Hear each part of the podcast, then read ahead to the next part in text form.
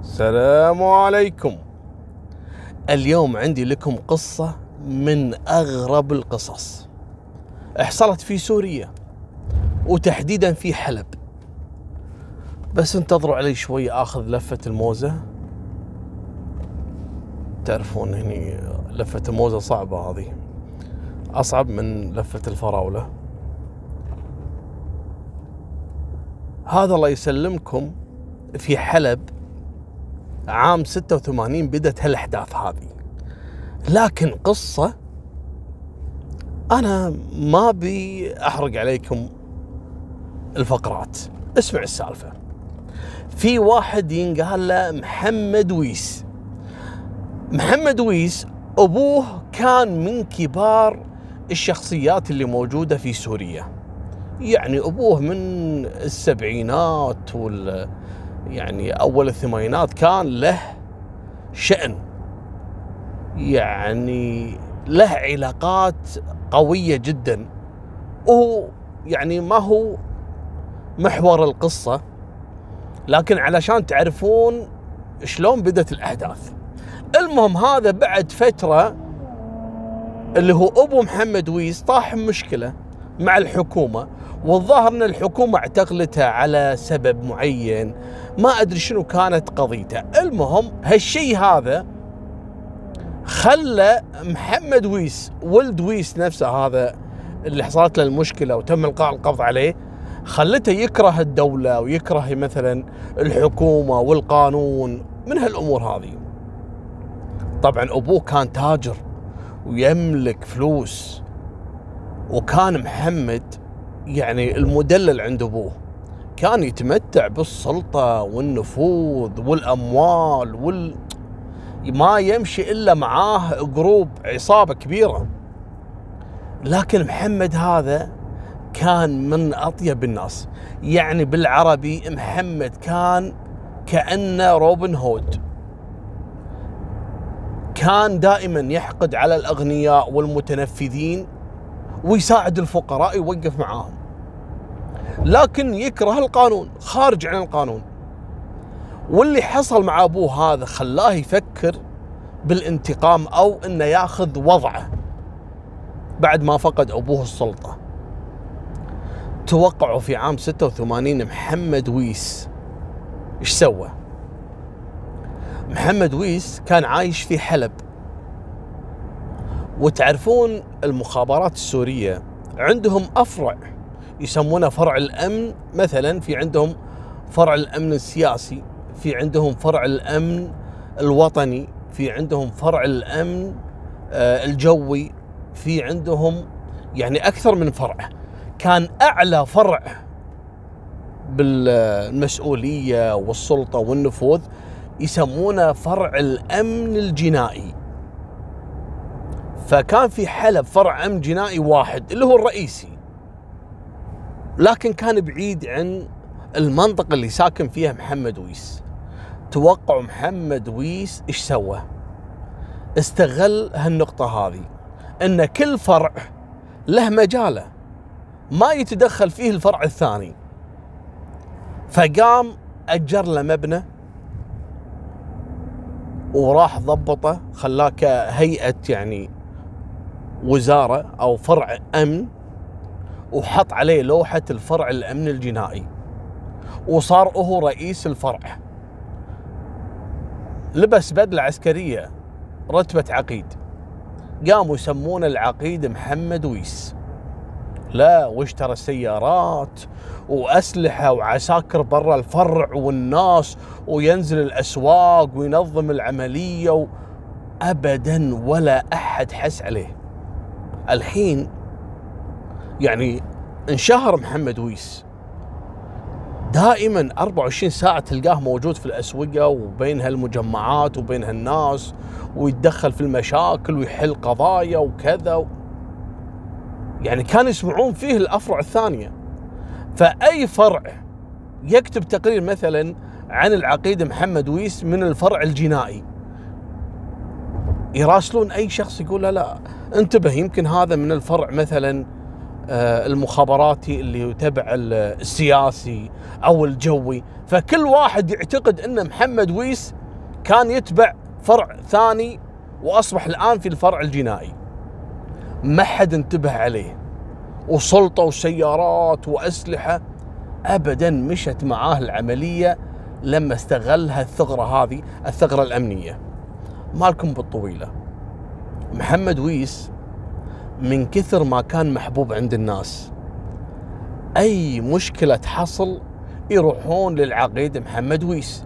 كان فعلا يساعد الناس لكن بالمقابل كان يضغط على التجار وعلى الشخصيات اللي موجودة في حلب وكان ياخذ منهم الأتاوات أو يسمونها آه، خاوة اللي هي الأجور إنه عشان يحميهم وإنه كضريبة. وكانوا يدفعون وهم مبسوطين لأنه كان فارض الأمن وما حد قام يسوي جرائم يخاف من محمد ويس. إذا صاد أحد يركبه على بساط الريح. طبعا كلمة بساط الريح هذه يعرفونها اللي دخل الأفرع الأمنية يوم من أيام. بساط الريح يعني يغسلون غسال. فكان محمد ويس فارض الأمن أفضل من رجال الأمن الحقيقيين. ولا حد اكتشف إن هذا أصلا مزور وإن هالفرع اللي قاعد يتدخل في شؤون العالم أصلا ما له علاقة في الجهاز الأمني الحقيقي. مالكم بالطويلة. من إحدى القصص اللي حصلت مع محمد ويس واللي الناس إلى اليوم تذكرها. في سيدة مره كبيرة في العمر. اشترت يوم من الأيام ذهب من أحد المحلات اللي موجودة في حلب. بكميه كبيرة. المهم بعد مرور سنة وهي كاشخة المسكينة بالذهب هذا. اضطرت إنها تبيعه بعد سنة. يوم راحت تبيع قال لها هذا صاحب المحل يا حجيه ترى الذهب اللي أنت جاية تبيعينه هذا كله فالصو ما هو ذهب حقيقي. مستحيل وكذا وأنا شاريته من المكان الفلاني. راحت لنفس المحل اللي باع له قبل سنة.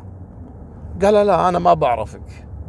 قالت له يا عمي أنا اشتريت منك في اليوم الفلاني وأنا متذكرة وكذا.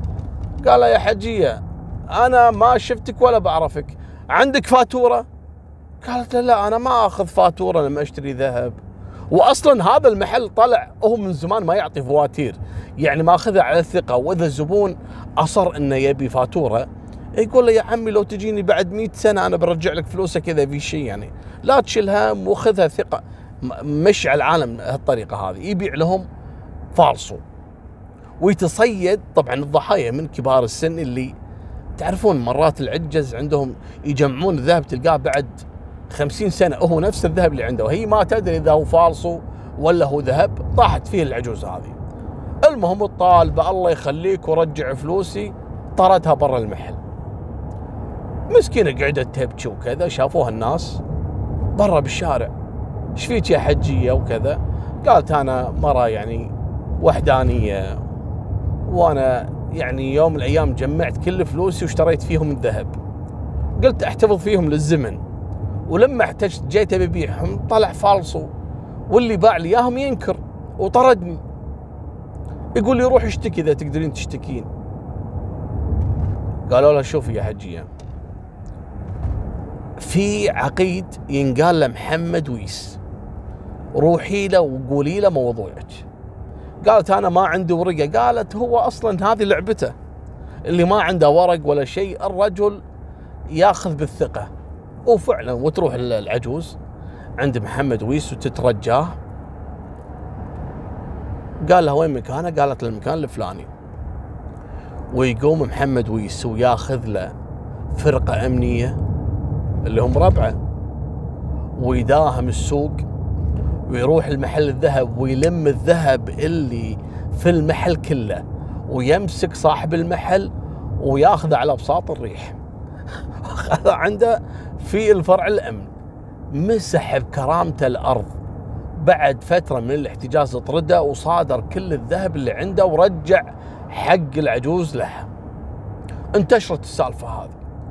وراحوا العالم كلهم قاموا في القومة والقعدة يدعون حق العقيد محمد ويس.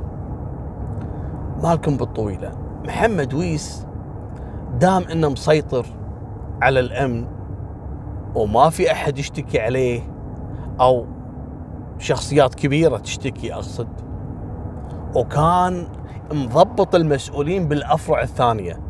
طبعا الكل كان مصدق إن هذا فعلا يعني فرع الأمن الجنائي. حتى الناس لما كانوا يطلعون أحكام اللي هو لا لا حكم عليه كان ياخذ منهم توصيل المنازل. يبعث لهم عسكري ياخذ منهم الأوراق ويروح فيها العسكري هذا إلى الفرع الجنائي الأمني الرئيسي طبعا ويستخرج لهم الرخص هذه ويرجع كله بالفلوس.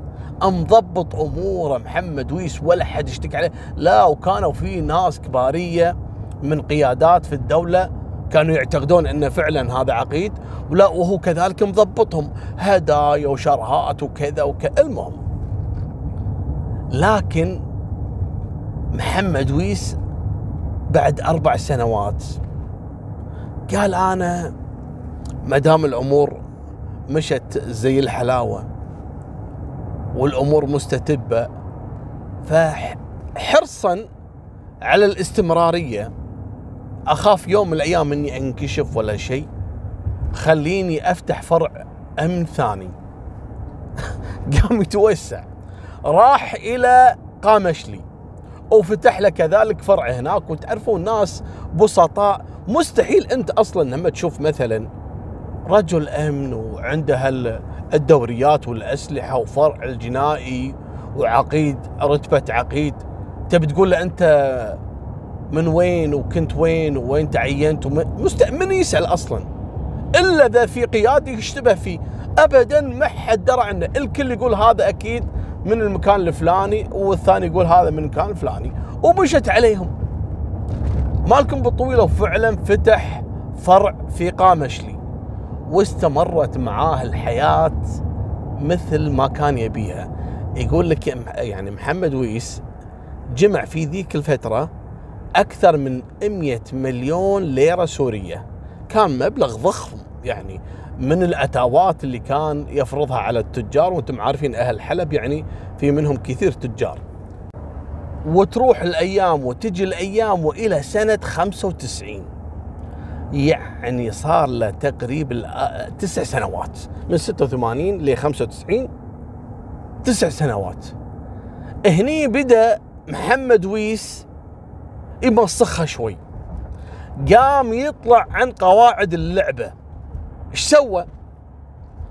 قام ما يحترم أحد حتى لما يجيه مثلا هو عقيد ويجيه مثلا نقيب ولا رائد من أي فرع أمني ثاني يمسح فيه الأرض قدام الناس. فيوم من الأيام كان في ضابط برتبة نقيب وهذا جاي من الشام ناقلين على أحد الأفرع الأمنية اللي موجودة في حلب. المهم محمد ويس مع سايق اللي معاه ومعاه الدوريات الحماية وداخل إلى الأسواق في حلب. كان النقيب هذا اللي ناقلينه من حلب في جولة أمنية. ويتصادف محمد ويس مع النقيب الجديد. فنزل السايق اللي عنده قال له روح ناط لي النقيب خليه يجي عندي. ما كان يهاب الرجل عليه قلب قلب أسد. وفعلا ينزل السايق اللي هو عسكري كذلك إلى النقيب ويقول له السيد أو سيدي يبيك. تعال كلم العقيد محمد ويس. وينزل النقيب هذا سامع بالعقيد محمد ويس إنه أكشر. وينزل هو خايف ويستعد حق محمد ويس. احتراماتي سيدي. قال احترمناك. شو جاي تعمل هون؟ شو عم تعمل؟ قال سيدي إحنا في دورية و قال أنت أول مرة أشوفك. قال أنا كنت منقول من الشام وتوني جاي هني. قال ها. ويهف كف لف وجهه 180 درجة. ضرب النقيب قدام الناس اللي في السوق. وقال له الحين هذا أول درس لك في حلب. أنا لازم أدبك شوي علشان لما تشوف موكب محمد ويس جاي من بعيد لا توقف بنفس الطريق اللي أنا أكون فيه.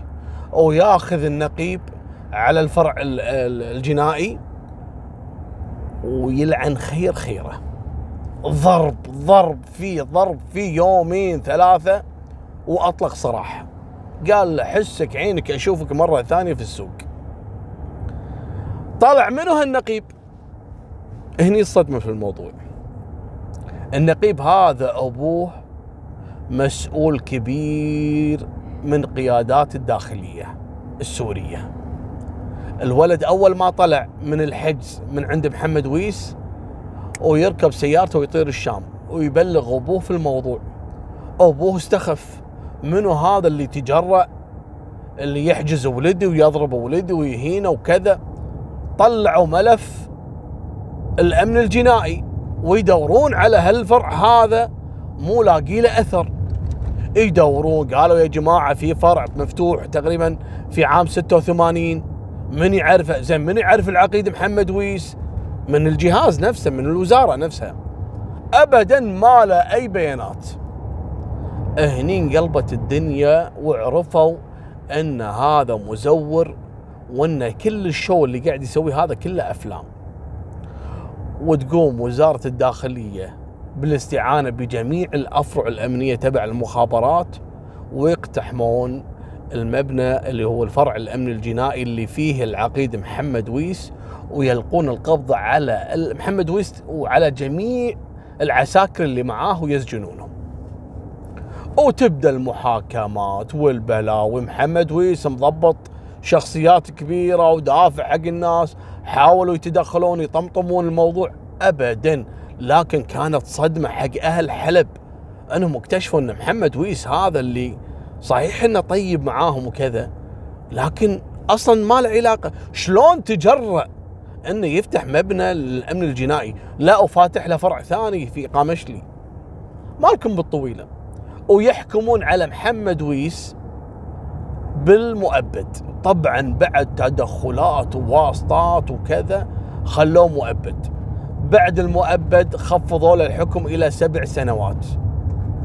وقعد في السجن سبع سنوات. حصلت كذلك أحداث.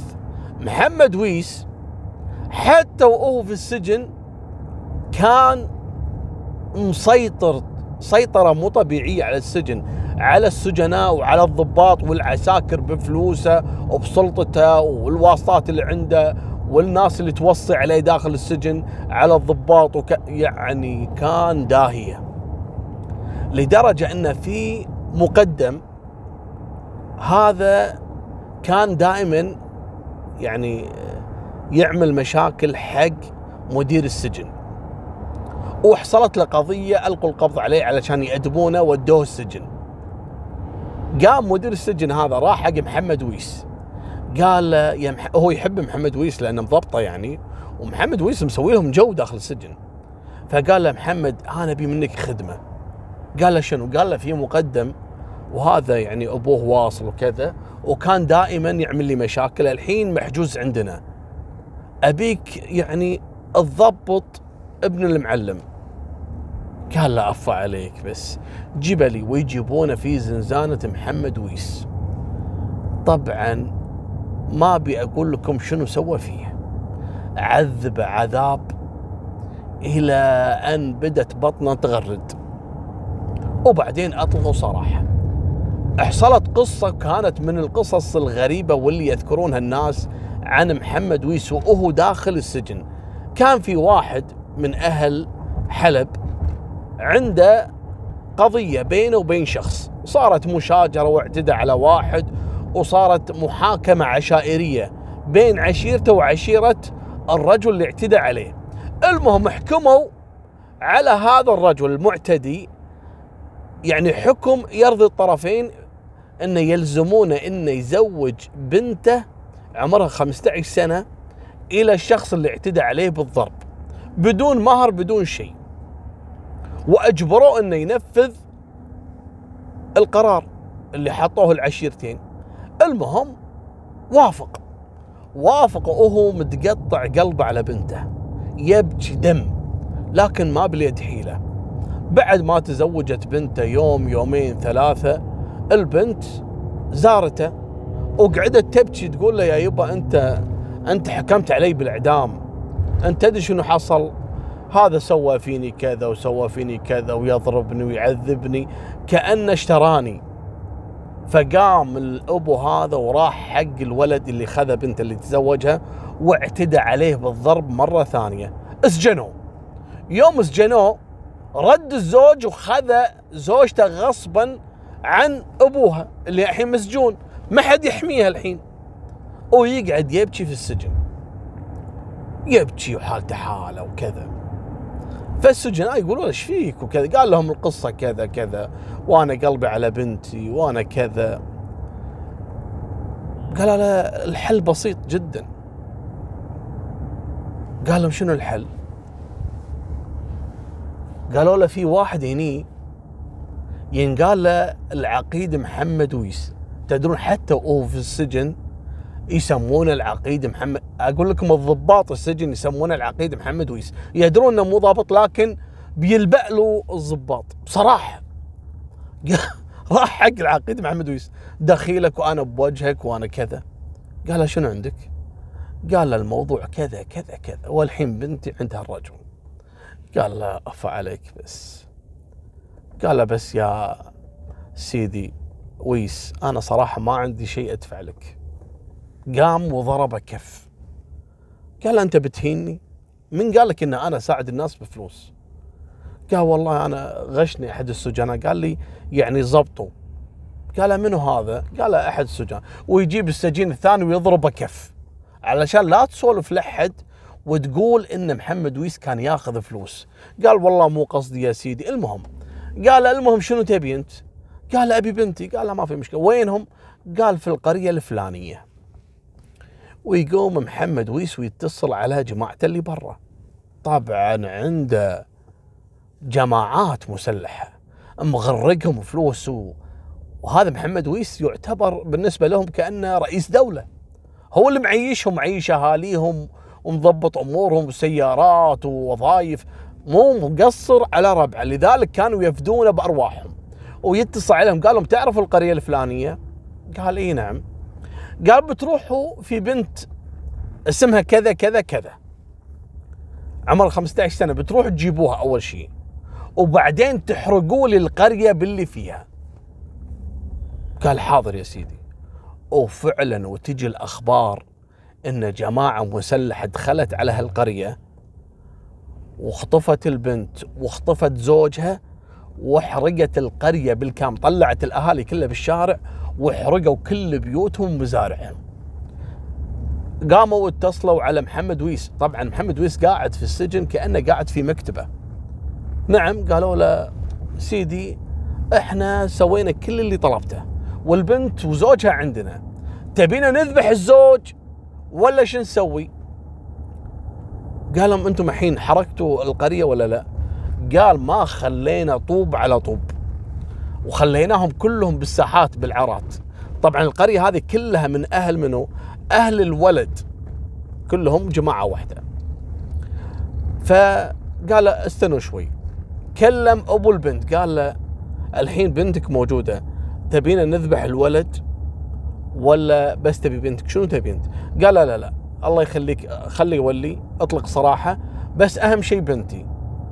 قال لا ماشي. خلينا نذبحه. قال لا لا لا. الله يخليك. والله بتشكرك يعني. قال زين خلينا يعني هيك نعمل له اكشن يعني يعني نقطع ايدينه ورجول بس هيك يعني على الخفيف. قال الله يخليك خليه يولي. قال ماشي. ويكلم هذا اللي معاه بالتليفون. قال له شوف آه، خلاص في طلب أخير. الولد هذا طلعوه لكن روحوا حق أهل القرية وأبيكم تهجرون ثلاث أرباع أهل القرية. خليهم كلهم يروحوا على تركيا. لازم يعدوا الحدود التركية ولا اقتلهم. لأن هذه المنطقة أو القرية هذه قريبة على الحدود السورية التركية وفعلا وتروح جماعة هذا محمد ويس للقرية ويطلعون أهل القرية كلهم لين شافوهم يعدون الحدود. قالوا إذا شفنا أحد راح نذبحه. طبعا أبادوا القرية بالكامل باللي فيها ما فيها أصلا لا حياة ولا بيوت ولا مزارع ولا شيء وأطلقوا سراح الولد وخذوا البنت ورجعوها لبيتها. وكذلك محمد ويس حط محامي حق الرجل وطلع بال يعني بعد الاستئناف ورجع لبيته ولا حد قرب له من ذاك اليوم. الموضوع مهني الموضوع محمد ويس ما كمل في السجن سبع سنوات تقريبا خمس سنوات وتم الإفراج عنه. بعد ما ضبط أموره وتعرفون واسطات وكذا ومن يومها محمد ويس هاجر سوريا وقام الحين ينتقل من دولة لدولة لأن أبوه عنده علاقات فوق ما تتصورون علاقات دولية قديمة من السبعينات وكذا. وهذه لفة الفراولة لعيونكم وفمان الله مع السلامة.